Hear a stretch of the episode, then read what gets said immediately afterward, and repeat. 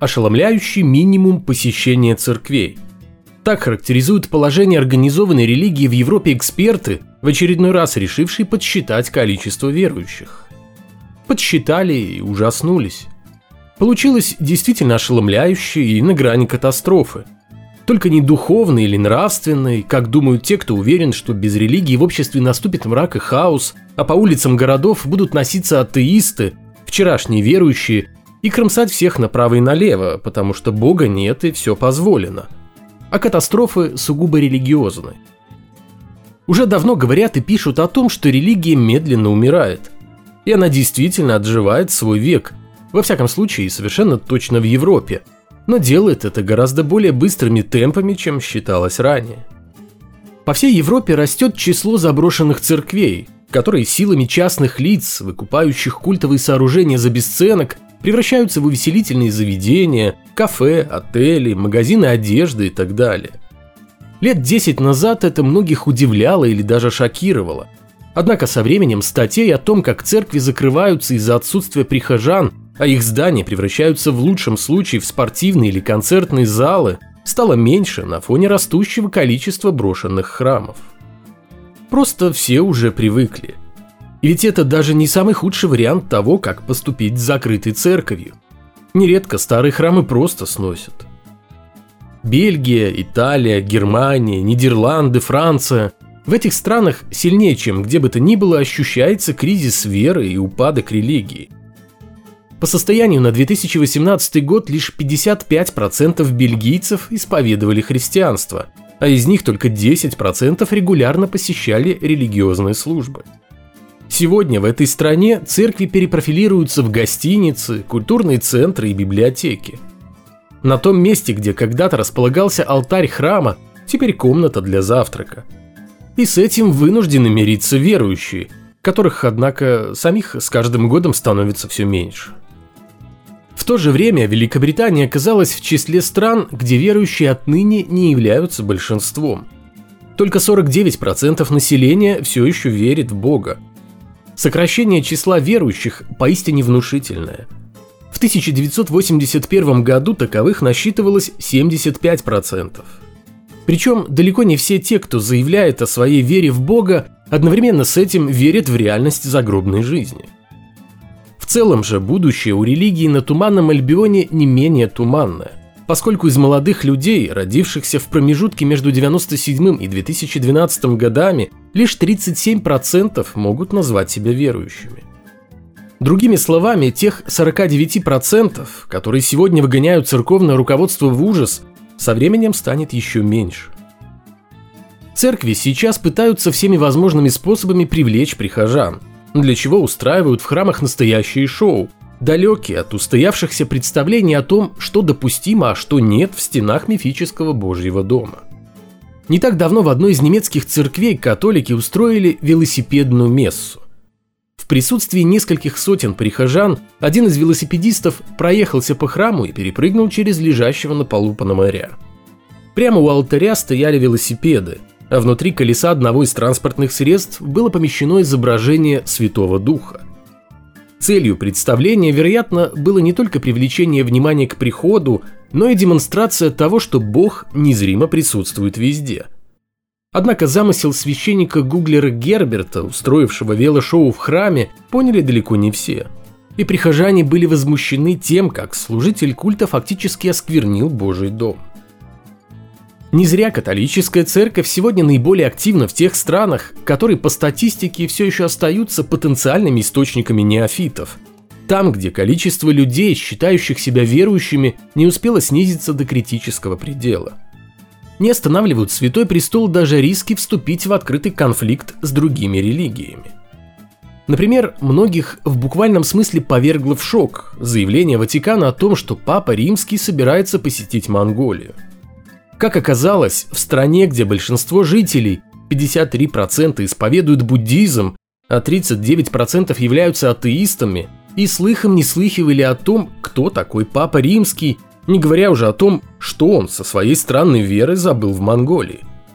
А понтифик лишь пытается освоить новый духовный рынок. И всего-то.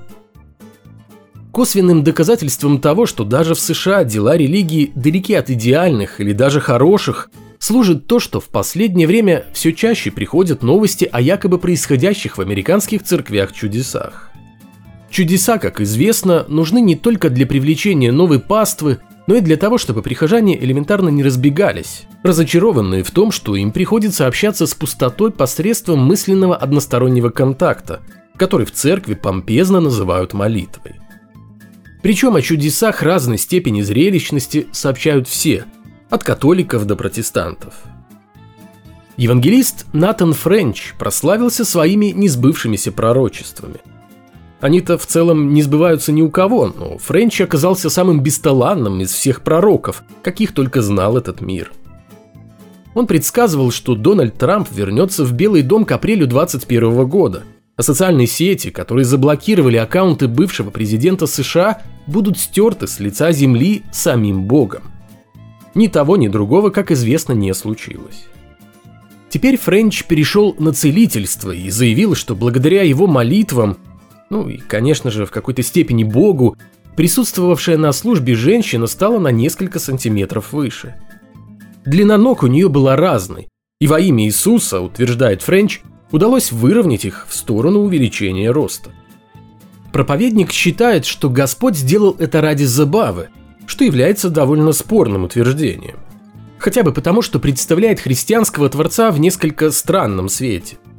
Он с легкостью может заниматься корректировкой внешности, полагаю, скоро дойдет и до увеличения груди, но не в силах вылечить ребенка от рака, которым сам же и наделил.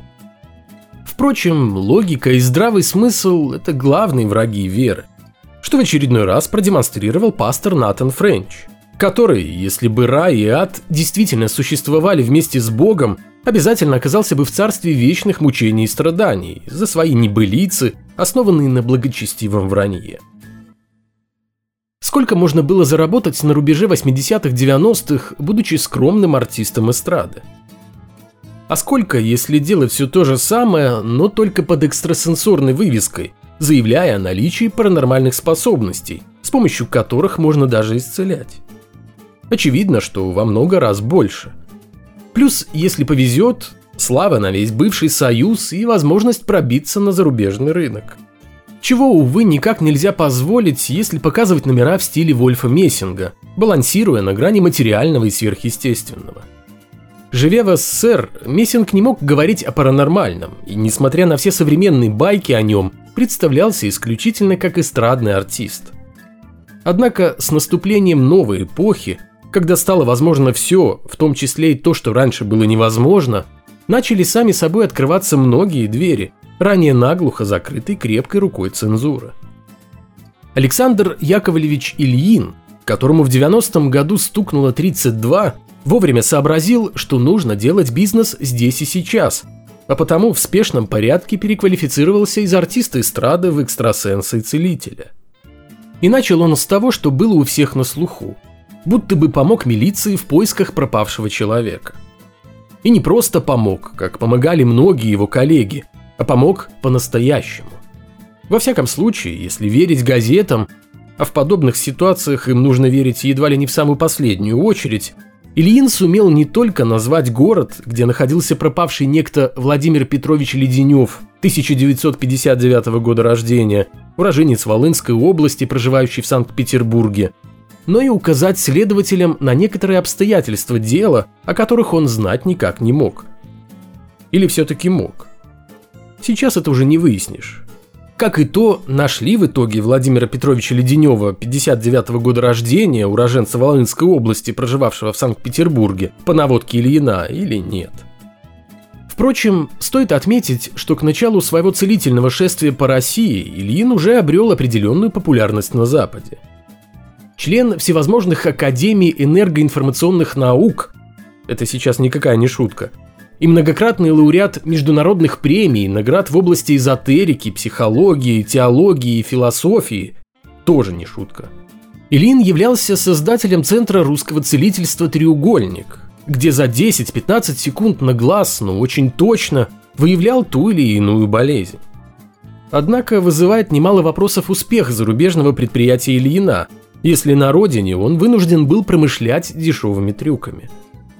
Но что интересно, экстрасенс был напрямую связан с РПЦ, которая вместе с остальными в то непростое время искала свое место под солнцем.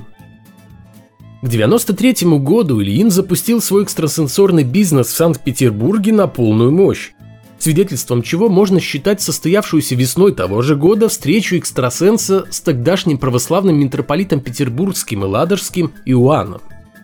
Ильину каким-то образом удалось заманить церковного иерарха на организованную им благотворительную встречу, состоявшуюся 3 апреля в концертном зале у финляндского вокзала.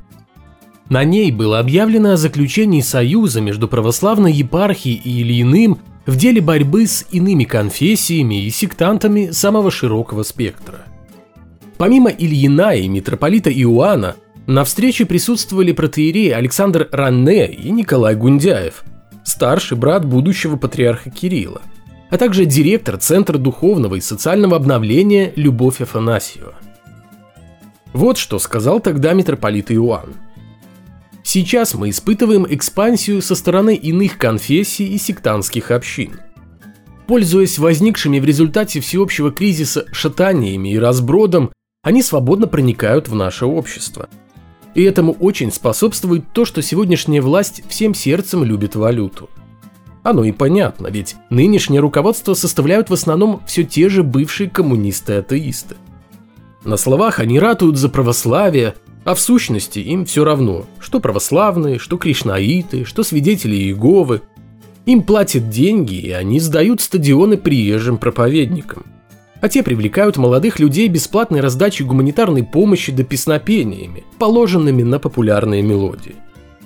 Страшно то, что в результате многие из теперешней молодежи готовы молиться под музыку и слова Пугачевой. Конец цитаты. Интересно, что для того, чтобы дать отпор явно более успешным конкурентам на духовном рынке, в РПЦ были готовы сотрудничать хоть с Богом, хоть с чертом. Уж не знаю, к какой стороне отнести целителя Ильина, но себя он называл православным, если что. В конце концов, якшался же с Джуной Владимир Михайлович. Так чем владыка Иоанн хуже? Тем более, что все, что им делалось, делалось исключительно ради благого дела. На сцене концертного зала, вероятно, хорошо знакомого Ильину по его эстрадному прошлому, расставили столы, за которыми сидели участники встречи, а снизу к столам были прикреплены большие листы бумаги с номерами рублевого и валютного счетов Санкт-Петербургской епархии РПЦ. Не забыл Ильин и о фонде имени самого себя, на нужды которого также можно было жертвовать кто сколько может и сколько не жалко. Экстрасенсу, вероятно, понравилось то, с какой легкостью и простотой он смог заманить на свое мероприятие столь высокопоставленных духовных фигур. А духовные фигуры явно испытывали радость и, возможно, даже близкое к греховному чувству гордости за то, что получили уникальную возможность пообщаться с жителями города в неформальной обстановке. И хвала Господу, если после этого люди захотят продолжить это общение, но уже в стенах православных храмов, со всеми из этого вытекающими. Ильин одобрительно кивал, слушая речи священников, а последних буквально заваливали вопросами из зала в виде записок. Почему владыка печатает свои публицистические сочинения в таких газетах, как «День» и «Советская Россия»? Потому что другие не печатают. Таков был ответ. Как нужно относиться к представителям катакомбной церкви? Бежать и все, посоветовал служитель культа и тому подобное – Итогом необычного творческого вечера стало увеличение популярности Ильина, о котором стали судачить в газетах. А епархия стала богаче на несколько миллионов рублей и еще некую сумму в валюте. Именно столько пожертвовал служителям культа фонд экстрасенса. И опять, благое дело. Спасение только-только возрождающейся церкви от неминуемого финансового краха. Да ради такого можно хоть с колдунами, хоть с политиками – и можно даже стерпеть понебратское похлопывание митрополита по плечу, какое позволил себе Ильин во время встречи. Ну а что? Кто батюшку ужинает, тот к нему и на исповеди ходит. Как мы теперь знаем, громкие слова и клятвенные заверения героев креста и магии потонули в глубокой трясине суровых 90-х. Возможно, это было связано со смертью митрополита Иоанна.